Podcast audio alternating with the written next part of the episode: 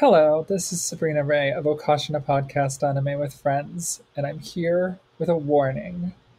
This episode is going to be filled with lots of talk of explicit sexual acts. And there will be some lines crossed that some of you may not want to cross in the movie we watched. Uh, the movie we watched it featured scenes of sexual assault against minors and other such unpleasantness, but in service of the story. So, although there are artistic reasons for it, if for whatever reason uh, these things trigger something in you, or you just don't want to hear about them, uh, it's not like we're just going to be saying child sex the whole time. But please no. but if you are if you feel that way, no judgment on our part. Please skip this episode and join us back for non child sex episodes. you know, cue music. you don't. Yeah, I think you would just be like, I would have. Sorry, I was expecting more something like trigger warning. We're dealing with sexually explicit issues involving uh, minors, which may be um, unpleasant or, you know, inappropriate for some listeners. Um, please listen at your own risk. but instead, you're like child sex, like parental supervision, if suggested, is mandatory. I think. Are you ready to get peculiar?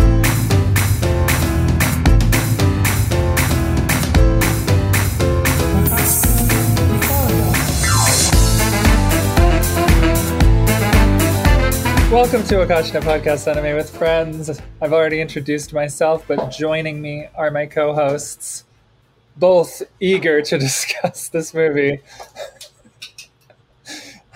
Victoria, Dawn, yeah. how are we tonight? I'm pretty good. Yeah, I heard you went to see a um, movie.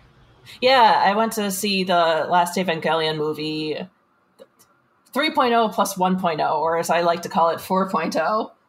I saw that in theaters. I saw it when I saw it when it debuted in streaming services last year, but it seemed special to go see it in the theater. So I went with a couple of friends, reclined back in our seat, and just watched all that glorious, indulgent bullshit with, a, with a happy ending. That's good. That's good. Was there anything about the theater experience that struck out that that, that stuck out to you? Um, like when you were watching at home, like maybe you didn't feel the same way about something, but on seeing it on the big screen or seeing it next to other fans. Yeah, I think um, I, I think just seeing it as like seeing it as a group in a theater feels like it feel it feels like a victory. I wish there were more screenings and that had been a bigger had been a bigger event, but you know, you you you, you, deal you deal with it. Like I know this theater I went to had like the Demon Slayer movie before and it is up on the marquee. I like was eagerly about to take a photo and like, oh, it's not on the marquee because it's only like a airing like a few times. I just had a question on Evangelion. You mentioned that it had a happy ending, and uh, that's Else, not yeah.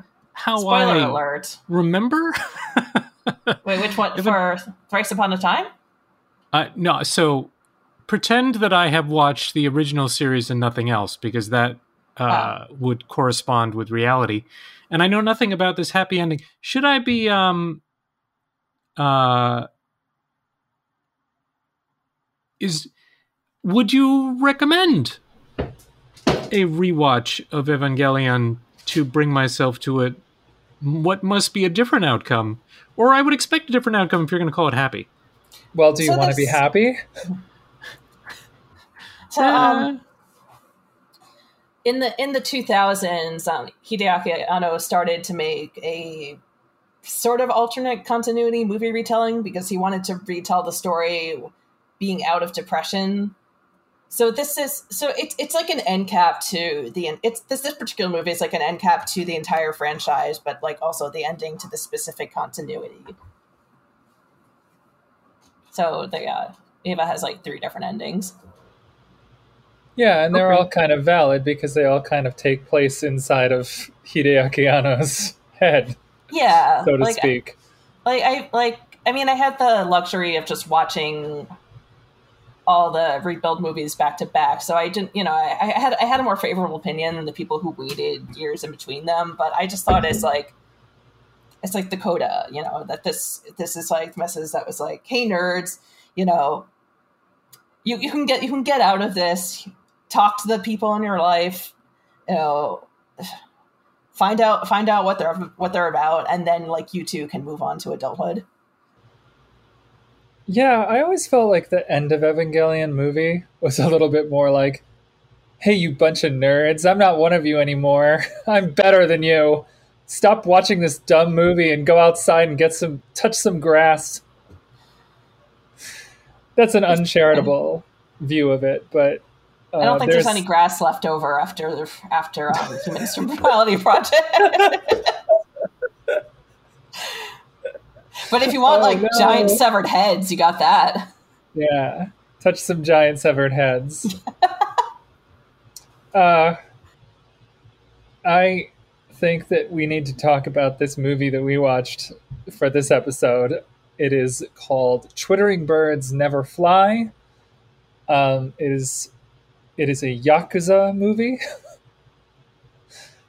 and it has a main character named Yashiro who is a sex fiend, and yet he's incredibly likable, um, charming, roguish, manipulative, but like also kind of damaged, and not just kind of damaged, but very damaged and.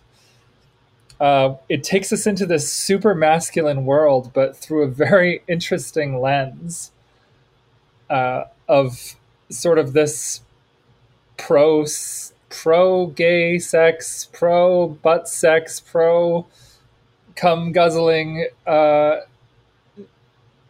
district manager yakuza guy. Uh, the movie starts out, and it's it's already hitting the the it's already got its foot on the gas, so to speak, um, because it's not more than five minutes before there's a sexual act on screen. Is it five minutes? I think you're being charitable. I'm being charitable. What is it, Don? Well, I I didn't time it. I will just to interject for a moment. Um, I mean, it I used my Fitbit. It's it's 37 steps into the film. I, there's so in full disclosure to our listeners like we had a, a brief discussion about this beforehand but i want to circle back to to one point and uh, there's been nothing missed you'll get it all here the the thing that comes to mind is this is a very sexual movie but there's very little sex like graphic sex in the sense of like visuals of sexual acts that occur. Yeah. There are certainly like s- simulations of visual, visual sex acts, but you're hard. You are. It is not possible for you to identify a penis in They're all invisible. um, I mean, I didn't spend a long time trying to identify them. I just assumed we weren't going to see them at a certain point.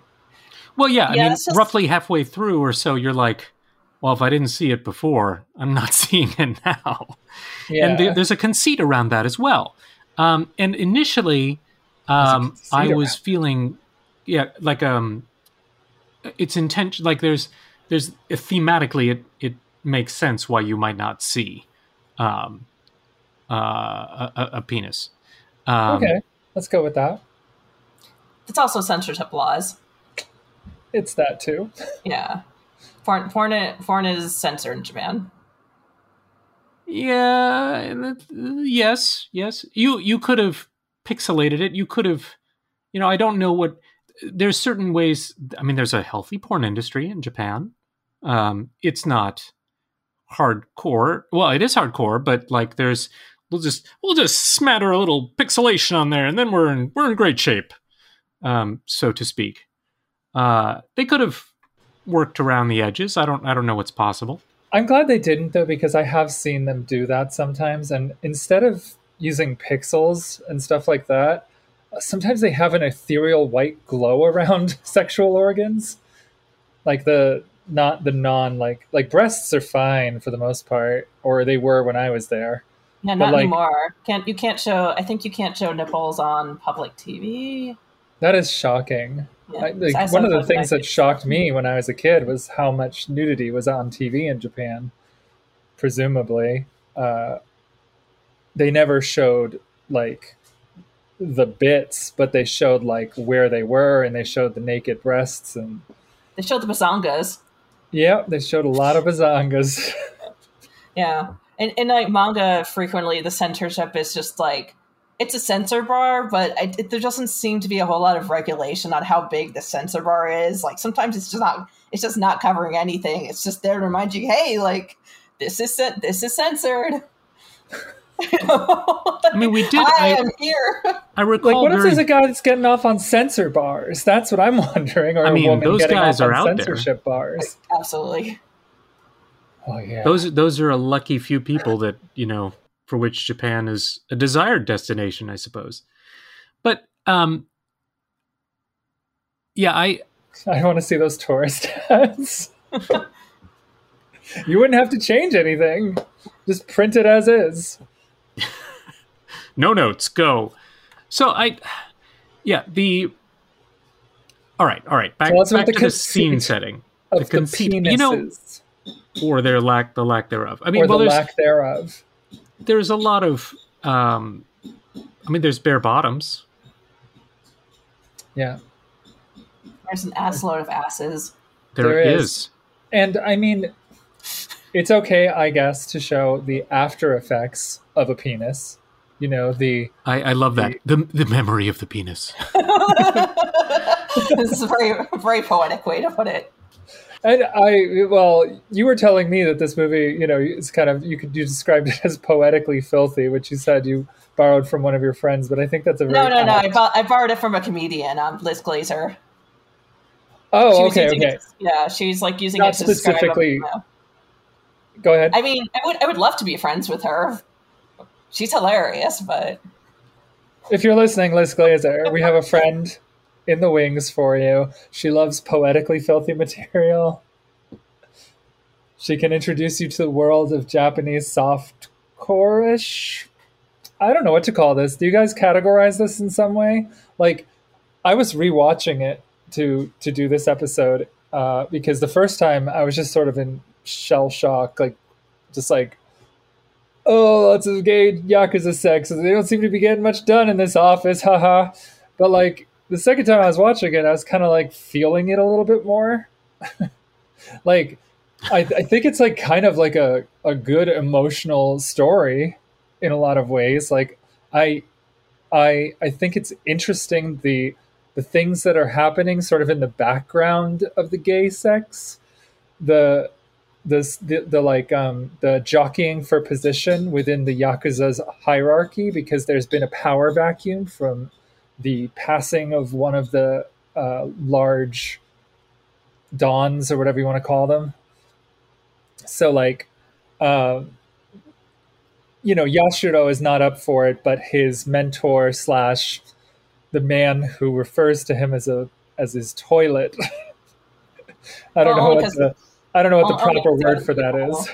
Only, only only because, only because um only 'Cause of the some, one of the other guy was like yeah yeah 'cause they they were ru- there were rumors going around that Yashiro was the air quotes public toilet and when he brings it up to his mentor his mentor Ishima, he's just like wouldn't it be my toilet Yeah, Like, and that makes him feel a little nice inside. it's it's also the it's also like a, it's also like an exploration of how trauma affects different people. Like we have three characters that were all, all actually all, all victims of so, so- some sexual assault in their in their youth, and we have the, the different ways they've come out of it. Um, Yashiro is, you know, he's become a sex addict, but he's he's he's he's, he's like he just kind of hangs out in all his messy complexity. Like he's not like some he's not some tragic figure who just you know he's not just like the tragic figure who just got pulled into crime. Like he's also got some pride about it. You know, he's Yeah. he's self aware. Like it's it's it's never um. It's I, I like I like just allowing that complexity to happen, and I think that's what makes him so interesting. Um, See, I, I will interrupt you there. I res- respectfully disagree that.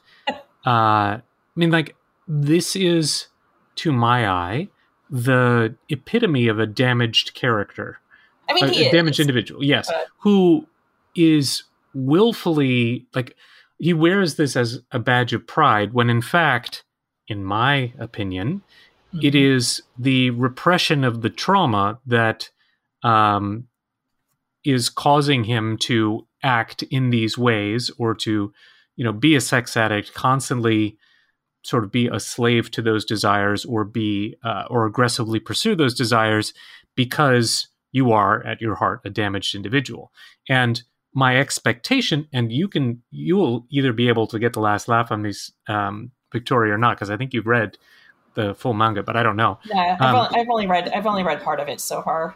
so like in a normal or i take that word back entirely in um in some character arcs with characters of this type then you know it's like oh you want you're you long for them to have a normal relationship interaction with someone to to have a real sense of emotional connection and if they achieve that um then their need for this um deviant behavior eventually dissipates because it's actually a coping mechanism for that which is lost. And um, the whole narrative arc here, to me, is as I understand this is supposed to be uh, the first part of a trilogy, is I assume about a deepening of a relationship with, um, uh, yeah, Domeki. yes, Domeki. And I, so I don't know, I don't know if that will come to fruition or not. But when I like, I absolutely agree that the character has quirks and what, and he's got elements that make him interesting.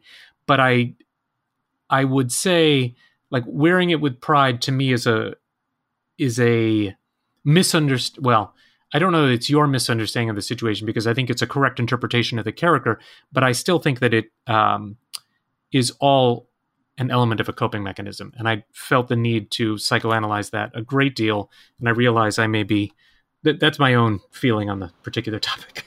so, no, you're, you're right. You- You're right. Um, but what I meant is the fact he's self-aware about it, and he's not.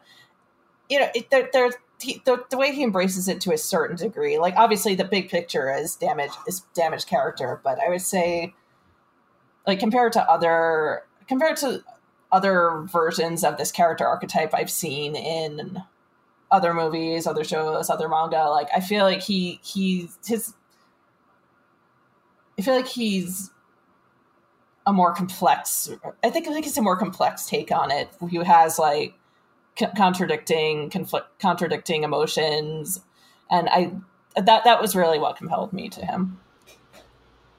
I think that if you look back at certain scenes with him where he's basically telling you, he's basically talking to the audience and kind of bringing you into his world. Um, there's one part where Domeki asks him like, "When did you know you loved a man?"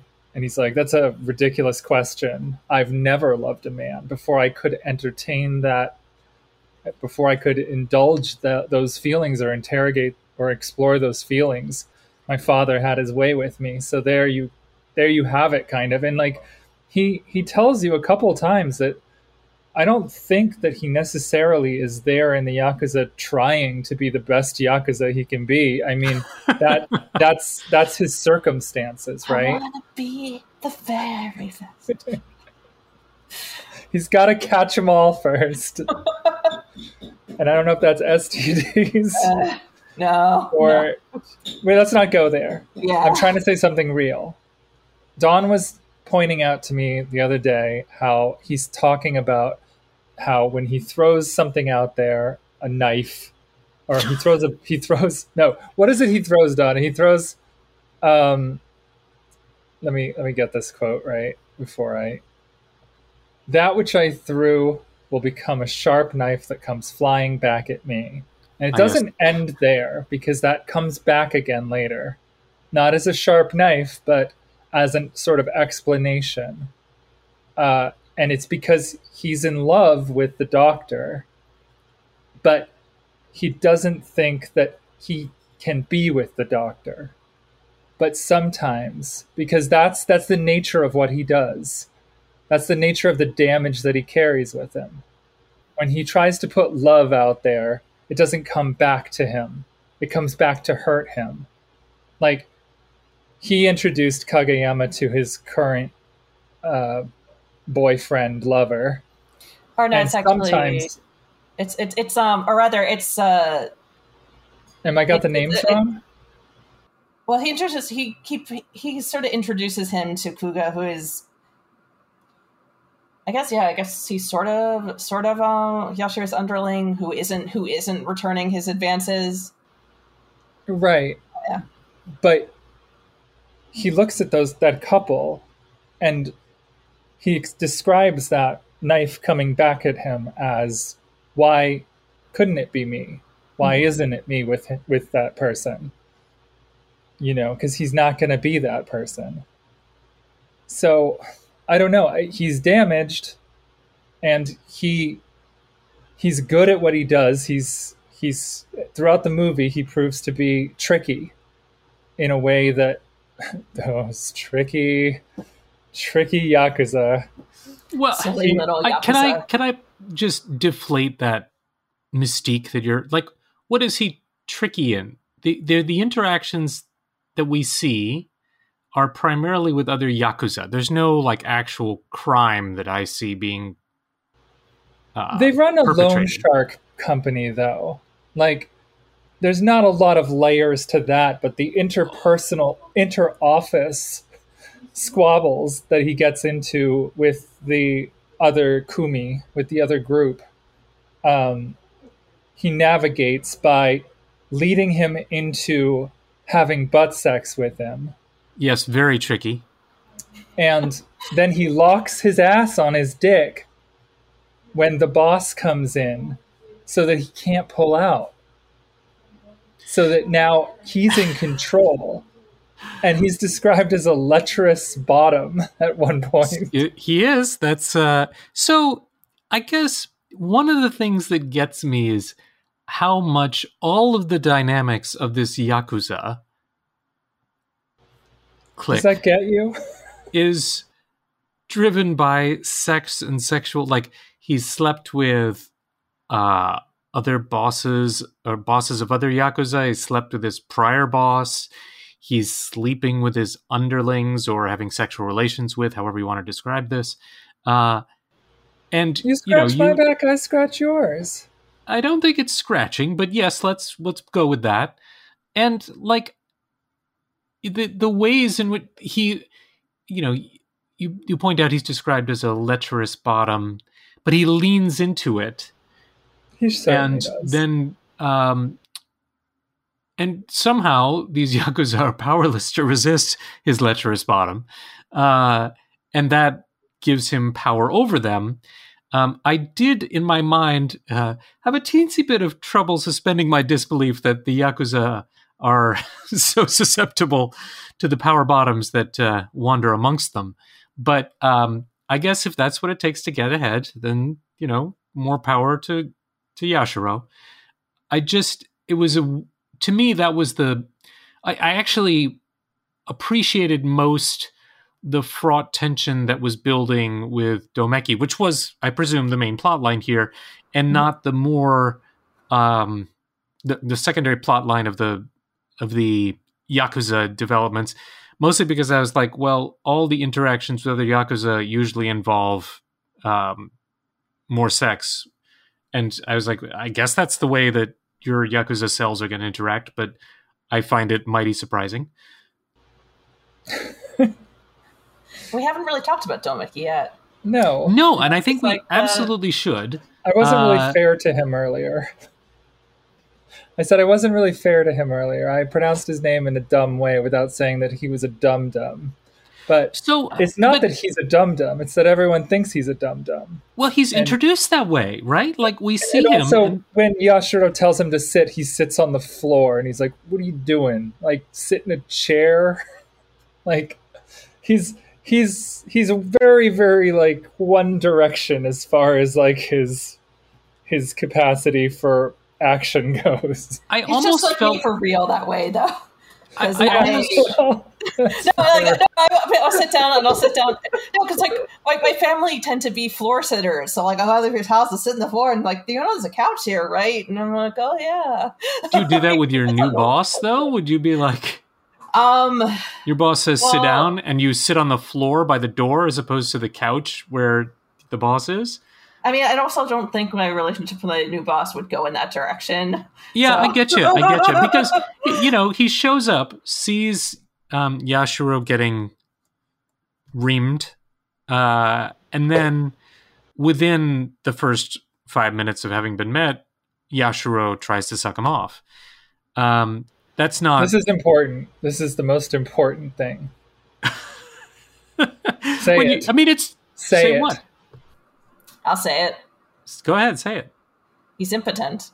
He has erectile dysfunction. Yes, this is a very important detail that I actually think it would have been more comedic if we'd just gone there for five uncomfortable minutes, like the sweeping scene and like um, what was that? Uh, Twin Peaks? What wasn't Twin Peaks? I think it was like some other sequel. But there was like some scene where somebody swept the floor for twenty minutes on on the actual. Thousand Twin Peaks season three. Spoiler alert, Victoria. I know. No, actually, I knew about that scene. I, There's a I've never watched sweeping. Twin Peaks, but I but Sabrina has always been a fan, and I remember hearing people talk about this, and I could not believe it. So I think it would have been hysterical if you had the the slurping and the the locked eyes and just oh, going oh, at there's it. so much and then slurping. you know, so five minutes slurping. later, he's like, "Yeah, I'm impotent." It's well, I mean, this is the implication actually of the scene because Yashiro gets up and he's like, "Well, glad thing you told me because my jaw was beginning to hurt," um, and it is comedic, and yet I don't know how much you're supposed to laugh. Um, and there are, I mean, there are definitely comedic scenes. I think there's there's stuff to laugh at in this on purpose. Yeah, there's there's there's plen- there's plenty of dry humor. Um, my particular favorite scene being when um, Yashiro asks Domeki to cosplay as a cop or during sex because Domeki is a former cop. Um, and Yashiro is just trying to like dirty talk, saying like you should arrest me for like indecent assault or something. And Domeki's Yeah, yeah, just yeah. like, no, no, no. Like actually, the law is like it would have to be this and that. Like you'd have to involve like an object or something. And, and he's just and, and Yashiro's just like, I'm not sucking you off anymore. also i didn't i i don't quite understand the like once yashiro knows domeki is impotent it does not by any means stop the attempts that yashiro makes to suck off domeki. It happens frequently. Hmm um Well, he likes him, yes sure and it's and Domeki is and concern is that he thinks that like the, he thinks that his erectile dysfunction is kind of a novelty for Yashiro, and that you know he's he, he thinks he's keeping him around for that. It does seem to be, uh, but not. I mean, I'm not saying that he keeps him around for that, but it is a novelty for him in the sense that, like, it's a way of hurting himself repeatedly in the way that he likes. Uh, yeah, he likes to have he likes to be uh, uh, undressed by it's weird to say undressed by a limp flaccid penis but to like be to be like degraded humbled. humbled yeah like there's something like a, it's it's like when I was a kid and I got an everlasting gobstopper and that sucker just wouldn't wouldn't disappear and I had to put it on my nightstand and every night it would be a new challenge. I never had I never had this experience, but I'm sure someone did. I'm sure I'm describing someone's relationship to that damnable candy. Oh, there was like that. Um, I don't was it on Vice? I can't remember which which site it was, but there was somebody who like she did she did an article where she bought like one of those oversized lollipops you find at Coney Island, such, and just like documented eating it every day until she finished it. It sounds awful. Yeah, no, she was not having a good time. I don't know why, but in my notes I wrote other possible names for this movie: hard gay limp dick. Oh god, like hard gay, like the old, um, like that old like TV talent thing. Oh god, that's a that's a throwback. Oh my god, they, there was that, wasn't there? Yeah. Yeah, uh, that, I mean that was not a that was not a proud moment in time that we had. Um, No. like, uh, yeah, No. Um, very horrible gig stereotype, but it, but it was a thing that existed in the mid two thousands. if I may be serious for a moment, uh, to me, the whole the whole thing, aside from like sort of the workplace comedy of it all, like where they don't actually seem to do their jobs very much, and they just sort of have sex as opposed to setting up elaborate scenarios where Dwight steals somebody's where they steal Dwight's uh, like stapler or whatever and put it in Jello. Like, aside from those aspects, I mean, you can't really talk about what's happening here without talking about like kind of the the the masculinity of the situation. Like, this is not this is not like gay men who are like bright-eyed and like oily muscul- muscled men like embracing each other. This is not this is not flowery. It is still very much the world of yakuza and it's aggressive and it's it's tired. All of the men are like drawn with like these kind of like half-lidded eyes where they're constantly sort of like staring from underneath them. Uh, this is this is a harsh world. Which, In which which- I like about it. Yeah, like I'm I'm saying it's not flowery. There's flowery stuff in it. There's like kind of like romantically sad moments and like kind of like sudden moments of beauty. And I think those are in Yakuza films too. But this is still very much like Yakuza world. And even though they're having sex with each other, even though they're engaging in those kinds of acts, um, it's it's all done in a really masculine way like it's all done with locker room talk and this strange sort of like like one-upsmanship uh, like i called it jockeying for power and it kind of just kind of takes that literally like um here's a here's a line i liked uh, getting out of the yaka, yakuza isn't so easy thrust in so deep it's like a great cock you can't stop sucking Wait, was that So- was that what your subtitle said? yeah Because mine, okay, because okay, because I have the Blu-ray, and I swear that line was like, "It's a it's a fine pussy that won't let go" or something like that. interesting I I mean, I think we're talking about the same line. it has to be right Yeah, wow. I wonder if that's something they changed afterward on those on the subtitles because they realized it didn't make sense. I didn't I didn't try to listen for the Japanese there, admittedly. like if that's what they i admittedly understand japanese but i do have trouble and struggle with some of the words in this because they don't come up in everyday conversation for me personally uh, but if if it's translated the way i just said it there's the metaphor right there too for the the fact that he's constantly sucking off this person who cannot get hard for him it's just like trying to leave the yakuza But but also it's like Domeki is the first person aside from Kageyama the doctor who seems to like actually who actually cares about Yashiro as a person. Like a lot of the other characters are like Kate fucking him and talking shit behind his back or trying to kill him. Um but Domeki like he he like gets he like gets him. He's like he does feel sorry, but he also respects him a lot. And that's sort of that's clearly like the underlying the underlying story implication Yeah. of where it's eventually going to go is that But it's it's more than just. I mean, not. it's also infatuation, right? Like that that gets teased out over the course of our 80 minute episode. Um, he calls him beautiful. He said that was the first thought he had of him. You know, it's clear that Domeki is slowly and inexorably falling in love with our beautiful Yashiro. And in fact, near the end, when Yashiro casually drags him into a a porn theater and is like, "All right, I'd like to uh, suck you off now," um, and Domeki's like, "Can we not?" And Yashiro sort of sighs heavily and says, "All right, well, if you're not going to do that, I'm going to go suck that guy off, or something to that nature."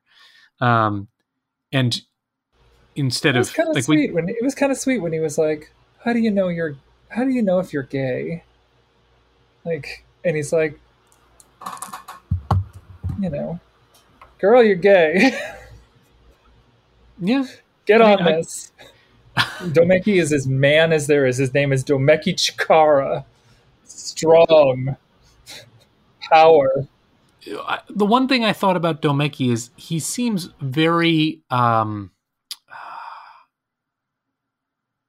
unemotional, reserved, what have you. But I also wondered if it wasn't a deliberate ploy by the um, creators to allow you to project on Domeki whatever you wanted. Like you could be Domeki in this scenario because Domeki is so un um undifferentiated as a character in and this is one interpretation you may not agree with me and i, I would respect that um, but i feel often that domeki is so flat as a character that it allows one to project oneself into that character to feel if if that was how you wanted to interpret this anime if that's how you want like you could be domeki domeki just seems so like passive so un it makes very little happen. Um, I don't know that otherwise how to phrase it. Now, I think that's a an extreme interpretation because I do think Domeki is a character that grows, has a narrative arc, etc. But um, but I often find Domeki fairly boring. I'm not going to lie. Um, Yashiro is, and I mean, I, it lends credence to the idea that Yashiro is supposed to be sort of this golden boy, this beautiful creature, and at least Yashiro has much more of a dynamism to him. It's interesting when I watched this, like knowing fairly little about the knowing fairly little about the series. Um, I was expecting Domeki to be the point of view character because usually I think in these sort of romance where you've got like one cruel character, one cruel character, and one who isn't. Like usually you see it more through the eyes of the nicer one, but this case, it's it's Yashiro's perspective, and I actually really appreciated that. I you know it's it's nice to be able to get inside of the head the head of um the messier person. Dom- Domeki is like he's very he's very he's very stoic, but he's kind of reached he's kind of reached this point through through a lifetime of trauma of his own. Um, Yeah, we should probably talk about that because we haven't Yeah, really uh, discussed that. But a character shows up uh, partway through. Uh, this girl who's been waiting out in the rain to see Domeki. Uh, at first, I thought it was a boy because it, very short hair, uh, and the face was drawn kind of indistinguishable to me from the men. But uh, when she speaks, I I couldn't help but laugh at how like ridiculously high pitched her voice sounded in comparison. Like if you were to put Domeki and her on two sides of the pitch meter, like she's all the way to the left and or all the way to the right and he's all the way to the left in the low area. Like he's like got the gruff and stoic and monotone voice and she's like all up super high. Uh, it gets better as it goes on, but that first like moment, I was like, "This this isn't real. This isn't her real voice, is it?" Uh, I think she, you know it's it's supposed to be playing younger, but it just came off as weird to me. Um, but her story is so tragic, and she's also used to show how, you know, Yashiro relates to her and sees himself in her story as well, because they're both victims of uh, of sexual assault by a parent, by their fathers. Um, and in the case of of I forget the girl's name. I don't even know if she has a name. Aoi. I I almost said it was Tsubasa, but I think that was in the previous anime we were watching. Did you did you say the name just now? Yeah, Aoi. It's Aoi. Okay. Yeah. Aoi um, is was in an asylum, and they they adopted her in an institution, and they brought her into the family. So she and Domeki aren't blood brothers and sisters, uh, blood brother and sister, but they are uh, by adoption related to each other. Um, but Domeki, the reason he went to prison and couldn't follow through on his uh, on his track to becoming a police officer is because he beat the crap out of his father for doing this to this girl. And that is also supposedly the the reason that he became or one of the reasons that he became impotent, probably the main reason. Although I don't know if they were implying that something like going to prison would also do that. I mean, Japanese prisons are not notorious for the kinds of like sexual assaults in prison that uh, that they are here, but or maybe that's just a cliche. But in Japan, they're they're so tightly like controlled. It would almost seem like he might have developed like a need to have permission to even get hard. Like they they micromanage every aspect of a prisoner's life for the entirety of their time there. I know Well, why you're actually- laughing. It's because you're thinking about it now. You're like, did they say when he could get hard? Uh, it's like you know, They told him to sit down, and he Imagine sat down right there, right? So it's like that would be the cure for impotence. Yashiro just needs to say, "Get hard, my man," and uh, lo and behold, no, that um, there was actually an article um, that came out today about, I think it was today or yesterday, about the guy who and his father who smuggled out, um, what was it, a high, a, a, an executive who was in, undergoing trial um, in Japan, and they smuggled him out, and they ended up going to jail in Japan for like 18 months. And this guy just got out, and they gave him an interview. He's like, "Yeah, it was horrible. Like I, I think I saw I was outside for maybe 20 hours of those 18 months, and I just sat in a room, and I, they didn't give me anything. I nearly went insane." He said the prison system is absolutely atrocious there. One thing I didn't quite understand, and uh, about uh, story in that he's like, I the reason I went to jail is because I kept quiet. We didn't want to ruin my sister's honor and you know have her known that like yes, but that's a very archaic um, view of the way to treat the situation. Like it, the the girl is obviously horribly traumatized and should receive support to deal with that trauma. And the first step would be acknowledging that she actually had undergone that kind of abuse. Um, but instead, we're going the opposite route. Um, I don't even know what happens to the father. And I don't know, I guess, is the girl living with her mom? I don't remember Yeah. that particular detail. yeah, So, is Japan still of that sort of mentality? Like, we can't possibly talk about these horrible things that happen, and this is an appropriate way to deal with the situation? I don't know, but is America really that much further along? I mean, I feel like w- every so often we, we come back to those stories and we found out that like these girls were telling like think about those girls that were being abused uh, on the college campus by their doctor. Like they made complaints and they were ignored. Like nobody believed them. And then finally like years later all those like all those voices finally mattered. Like if japan is at like the level where like saying something could ruin this girl's life i mean I mean, makes sense on the other, they would reflect that in the in the movie. Yeah, but the I mean- other side of the coin is her life is already pretty messed up. So, do you have any further insight into this victoria? Because i'm not really sure.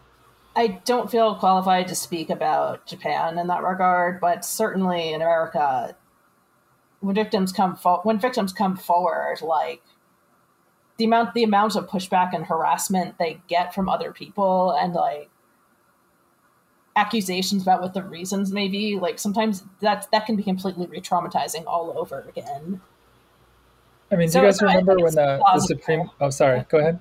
so, so i mean i, I think it's com- I, I think i'm willing to accept for this story that this this is the explanation for what happens because it is like that in real life sometimes and if it's not and even if it warrants like you know this this is this is the set this is the setup for the story when the confirmation hearings for Kavanaugh were going on, the woman came forward about uh, being assaulted in college, and nothing came of it, and he still became a Supreme Court justice of the United States, and she she got all sorts of flack from it. Like she she had to hire bodyguards i think she did. Oh, she had to leave her. She had to like go into hiding for a little while. I, I wouldn't Yeah. say nothing came of it. Like there was quite a lot that came of it, but at the end of the day, I mean, we're getting very political here. The Republicans were having none of it and just I'm sorry, it's not their guy through. when I say that nothing came of it, what I mean is that we still have John, we still have Kavanaugh sitting as a current Supreme Court justice, meaning like she came out, she said her truth, and everyone said, so what? Boys will be boys. Yeah, I agree, but you know, the situation. if we're going and I assume that this is meant to parallel Don't the play devil's situation. advocate here. It's very well, dangerous. we're talking about the situation with Domeki finding his father in the act of raping his sister, which is a little different uh, than someone coming forward and saying 30 years ago uh, or more, Brett Kavanaugh forced himself on me. understand where you're coming So there, you know, it's there's like in the U.S. were such a thing to happen, and someone beat the living daylights out of their father. Um, there's very few courts where a jury would not be likely to acquit, um, or you know, Unfortunately, unfortunately, that is Uh, not true. There actually is. bad news for you. There's several. you you are cases. forgetting a very important detail, which is that Domeki is a cop, and He cops. was not a cop yet. He was not a cop yet. what? Then when did he become a cop? I don't think he actually did. He become Oh, yeah, a cop? yeah. He, he went. He was at the. He was at the academy. He was at the academy, so he was not dorm. actually a cop yet.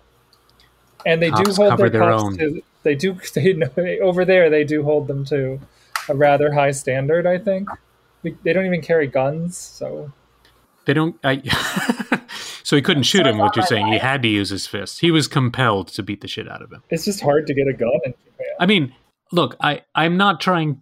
I'm not trying to. I the situation happened, and this is the way the story described it as happening, and it could have happened this way. It could have happened a different way.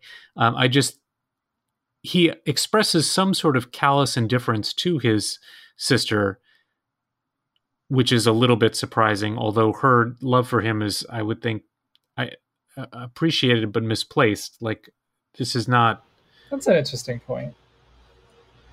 I, I think What? it's a coping mechanism for him. Yeah, Like he feel he feels like he betrayed her first by um first by avoiding her when they were younger because of rumors that she that she was romantically interested in him and kind of ignoring the warning signs that something something wrong was happening to her. And now you know now and now he's now he's a the opposite like he he's an opposite he feels like he, he cares about her but he doesn't think he's safe for her. I think that's so. Then, in light of that, I guess it's okay or appropriate for him to be like, "You gotta go live your life," because I'm not someone you should be around. yeah. He's like, I love you, but I've chosen my boss.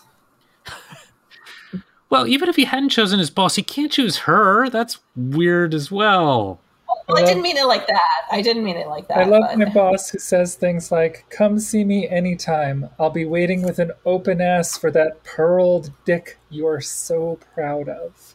That's like you my really line. wanted to just repeat that line. It I, it's not repeating the line because this is the first time I've said it on the podcast.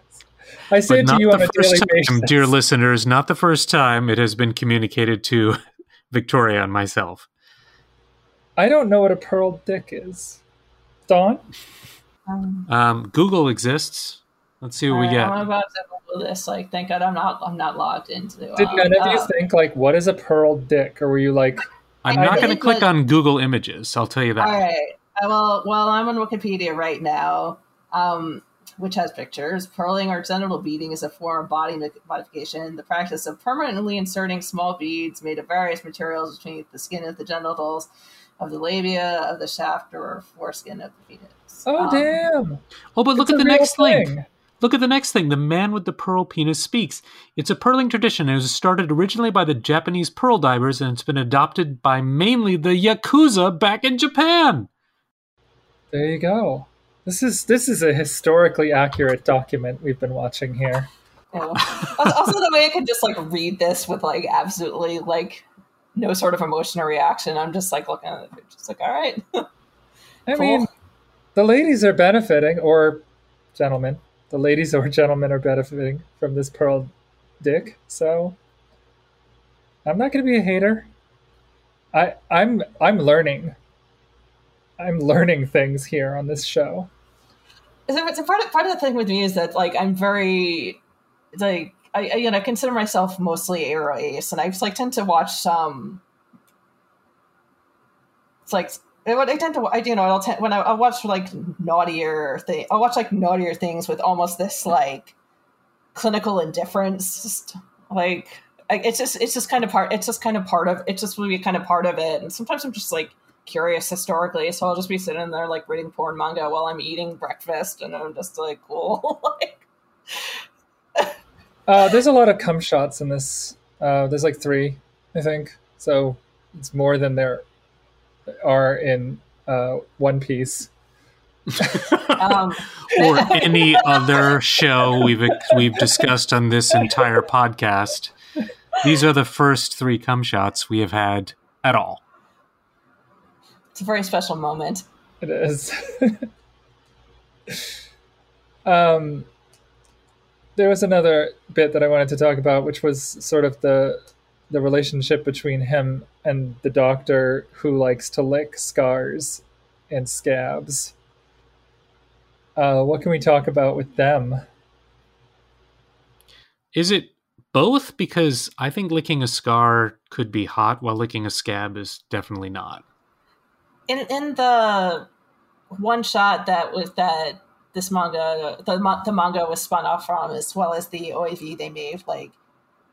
Doc, the doctor's a kink for has a kink for burn scars, and like there's more there's more detail in that if you want to you know if you want to read or watch those two is like to personally personally I find I found that relationship less interesting and I can completely see why the main you know the the story the story that was spun off of this is about Yashiro because the idea that, you know who's this guy who's just watching that watching the, you know watching these two characters fall in love while smoking a cigarette.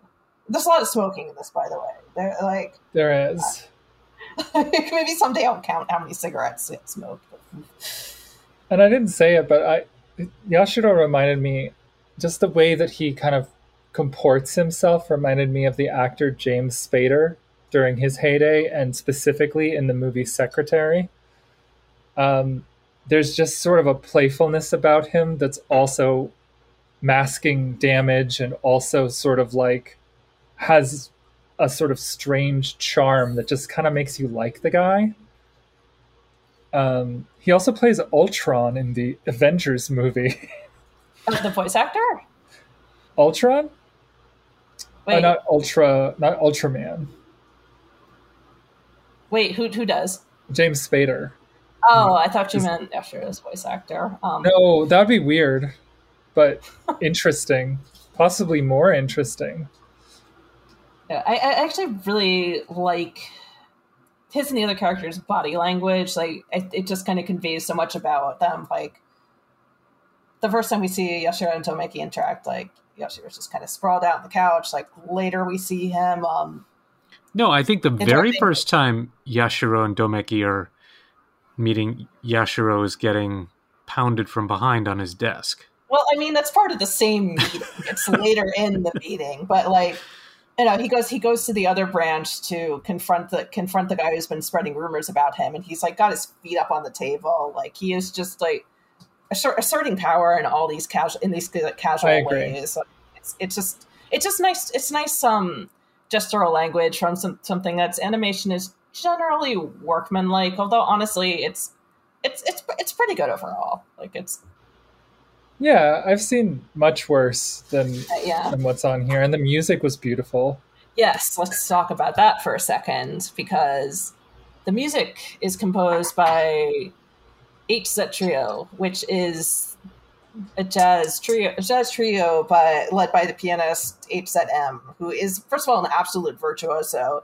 Second of all, I know him because he worked with Ringo Sheena a lot. If you don't listen to her, like change that now. She is one of the greatest living pop songwriters. She is so good. She knows so much music. She knows her way around the studio. She's incredible. Anyway, um, he's he's worked with her. He's worked with her several times, but notably, he was he was in the original lineup for her band Tokyo Jihen, and he was just absolutely absolutely a delight. Um, in his in their in the one concert tour they did with him, he's just like sitting on the bench, like like perched on the bench playing piano. He's just like got all got all this like completely ridiculous body language that just like just like way more entertaining to watch than you would consider than you would consider for most pianists.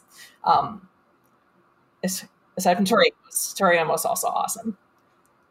She'll just be like uh, back to the back to the movie. There's not much more to talk about, but we can talk about sort of how the finale comes together. All those things that are going on in the background, the ascension of Misui or the attempted ascension, the squabble that Yashiro and the rival gang leader are having, uh, which I don't know if it's so much a turf war, but like Yashiro slights him and I think he's jealous of his connections and his popularity.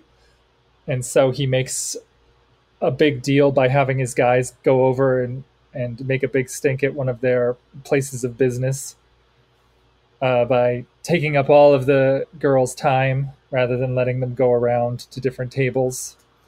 And it's it's a small thing, but it kind of balloons out of control. And he doesn't pay the bill. Yeah, well, he he makes him he he he puts the bill in front of him basically, and says like, "Pay your bill." Like I'll I'll I'll I'll redress my, I'll address my man stepping over the line if if you were if you just pay your bill that you owe. Uh, but they never really get too far into that. They just have him get shot by. Is that a junkie? Um, I mean, since I haven't read in the head in the manga, I assumed it was just one of the rival gangs. Or like a guy who owes money who needs to do something yeah. for the Yakuza. Or maybe, yeah. So they just give I, him a gun and tell him to go in there. And I mean, this is a great scene for Yashiro too, because he's like, no, you haven't, you're terrible at this. yeah. Because he shoots him, he misses him first, and then he like shoots him in the arm. And then he shoots him, like, all of them are like non lethal shots and Yashiro does the thing where you know the Mel Gibson sort of thing where he walks up to him and like puts the gun against his head. It's like I, I don't know my... that they're intended to be non-lethal shots, and it's not. I mean, we know it can't be lethal. No, they're not because... intended. I'm saying that the guy's bad at it. I mean, if That's... I shoot you in the abdomen, it's touch and go whether you're going to make it. Did he get right, shot in I mean... the abdomen before he started egging him on, though? Yeah, I think so. Maybe. I don't know. Victoria, you watched it most recently. Maybe uh, it probably doesn't matter, but yeah, I mean, he he, he makes a bunch of bum shots, and Yashiro tells him he sucks, and is like, you know, if like if you really want to damage me, like shoot my balls. Yeah, that's right. that's right. Shoot. This guy balls. doesn't take him up on it because he, cause he's because he's free. He's like intimid. He's intimidated by this and runs away. So yeah, I mean, he's yeah, he's not very good at this. It's like uh like a hit and run, but like yeah, I mean, abor- aborting, aborting the side quest. uh, I could have made a joke there, but I'm not going to. Um, I was. I don't know how you guys felt, but I thought for a couple times here that the story was actually going in a different direction. And I'm not convinced that it isn't still, even though there's a lot of evidence that everything that's happening is on the up and up between Domeki and Yashiro. But I thought maybe he's still with the police. Did you not ever think that? Did it never cross your mind No, That- it really didn't. that this was an elaborate setup? That I just- everything points to him positioning himself to get close to this guy who is close to people who are next in line for the throne. Now, by the end of it, I was like, this is probably isn't the case because they're really not focusing on that aspect of the story at all. When they have him dress up in his police uniform. Well, that could still work towards it. And, and it would be tragic for them both to like find love, but then be on this sort of trajectory where there can be no like happy ending for either of them. I want to sing the what is it? The Rihanna song. We found love in a hopeless place. Nice. Do it. No. I mean, I sang the po- I sang the American Pokemon theme today. Yeah. Did you? Don's just like drinking water, so he doesn't have to. So I don't have to address that. Yeah. You did it, but you didn't do it on our podcast. Yes, Well- I did. There's also now that we found love, what are we going to do with it? With it.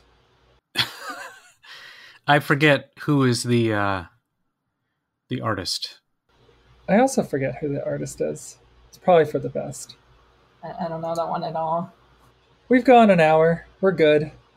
Uh, I would recommend seeing this just because I think that it's totally different than what I thought it would be going in. Uh, there are aspects of it which, you know, are probably titillating to the right person watching it, but that's not what I got out of it. Um, I thought the story was good, and the music was good, and the the characters were interesting. So, um, if this is what you're into, though, this is like this is probably the Citizen Kane of gay yakuza softcore porn.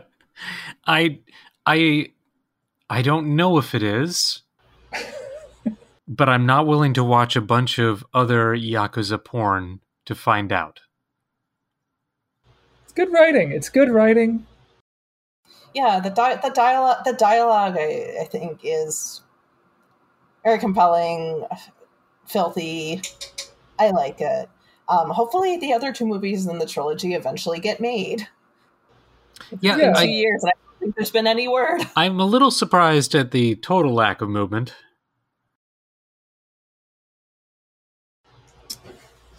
Insert limp dick joke.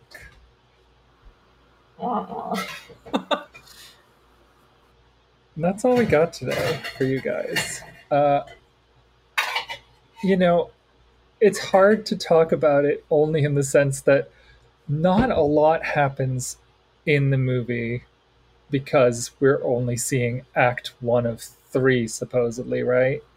yeah, So a lot of the things that they're setting up really don't get paid off here so much. But I thought the, the character beats do get paid off. So if you if you do have a chance to see this, the Blu-ray is only nine dollars currently. is it? Wow, I paid like twenty. Wait, maybe I paid sixteen. Anyway, it doesn't matter. That's pretty damn cheap. Yeah, so it's worth a gamble.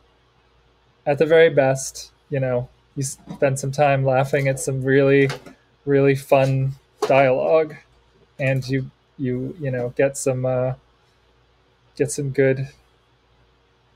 Uh, what else am I going to say? get some good child sex out of it. God damn it! Please no. we didn't damn it. really address that. I mean, you you warned about it, but we didn't actually get into those very graphic and descriptive scenes. But I mean, this also involved well a little bit. We didn't talk about Yashiro himself having his flashback on what could be his deathbed, but we know is not because there's two sequels. I mean, he might not be the character in the sequel, so they might have Domeki move on and, you know, take over. I'm the willing to Yakuza. bet money that they don't. No, he's definitely the the money. He's definitely the the main attraction here. I doubt they would get rid of him so quickly. Um, The manga's the manga's still ongoing. I think it, I believe it publishes erratically.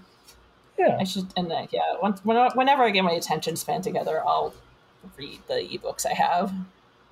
So I'm sorry to have disappointed those who wanted to hear the grisly details, but I'm not going to go further into them. Good. Uh, instead, we're going to end the show as we always end it. Okashku. E. Go, yo! Yo. Whoa, whoa, whoa, whoa, Happy holidays, everyone. See you Yeah. next time.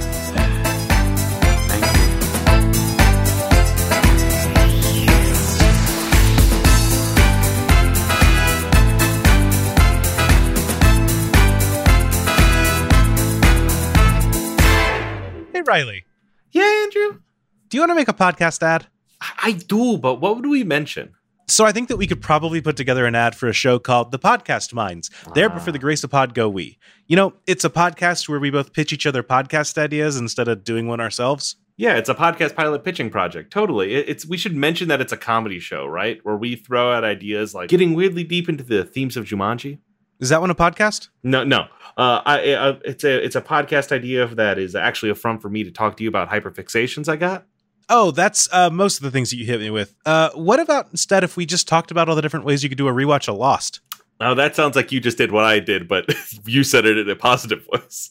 Okay, and along the way, what if we pitched ideas like, I don't know, epic rap battles of mystery, the Lin Manuel Miranda podcast? Listen to the podcast minds. There, but for the grace of pod, go we on your podcatcher of choice on the Moonshot Network.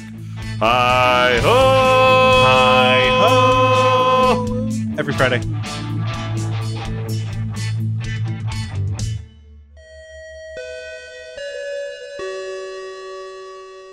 Hi there, my name's Max Newland. My friends and I love anime, but you don't have to take my word for it. Hello, my name is Max Kostrak, and I have a confession today. I do love anime. Hey there, my name is Stevie Matos, and I love anime like I love yogurt parfaits. I watch it, I engage with it, and I think about it a lot. Give me a good bed of mechs, sprinkled with some harem anime, a slice of life, and some little dabs of a sports anime. Let's go. Mm.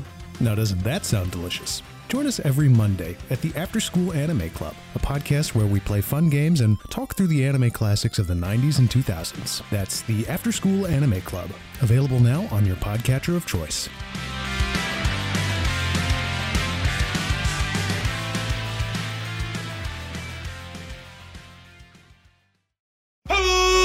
Welcome, welcome, welcome to the best idea for a podcast of all time. This is Champs in the Making, a Pokemon bracket podcast where we take every one of these creatures in the Pokemon video game franchise. Put them in a bracket together and find out which one the best one is. Starmie gives me like organic, free range, gluten free, like fidget spinner energy. Swalot can swallow a tire whole in one gulp. Ladybug looks like it is ready to give you so many high fives with each of its little mitten hands. I don't like Weird Ear's face. It's got a big testicle for a nose, for sure. I think Nidoking's favorite beer is PBR. okay, okay, okay. Champs in the Making, a Moonshot Network podcast about Pokemon. Find it wherever you listen to podcasts or first at patreon.com slash moonshot network.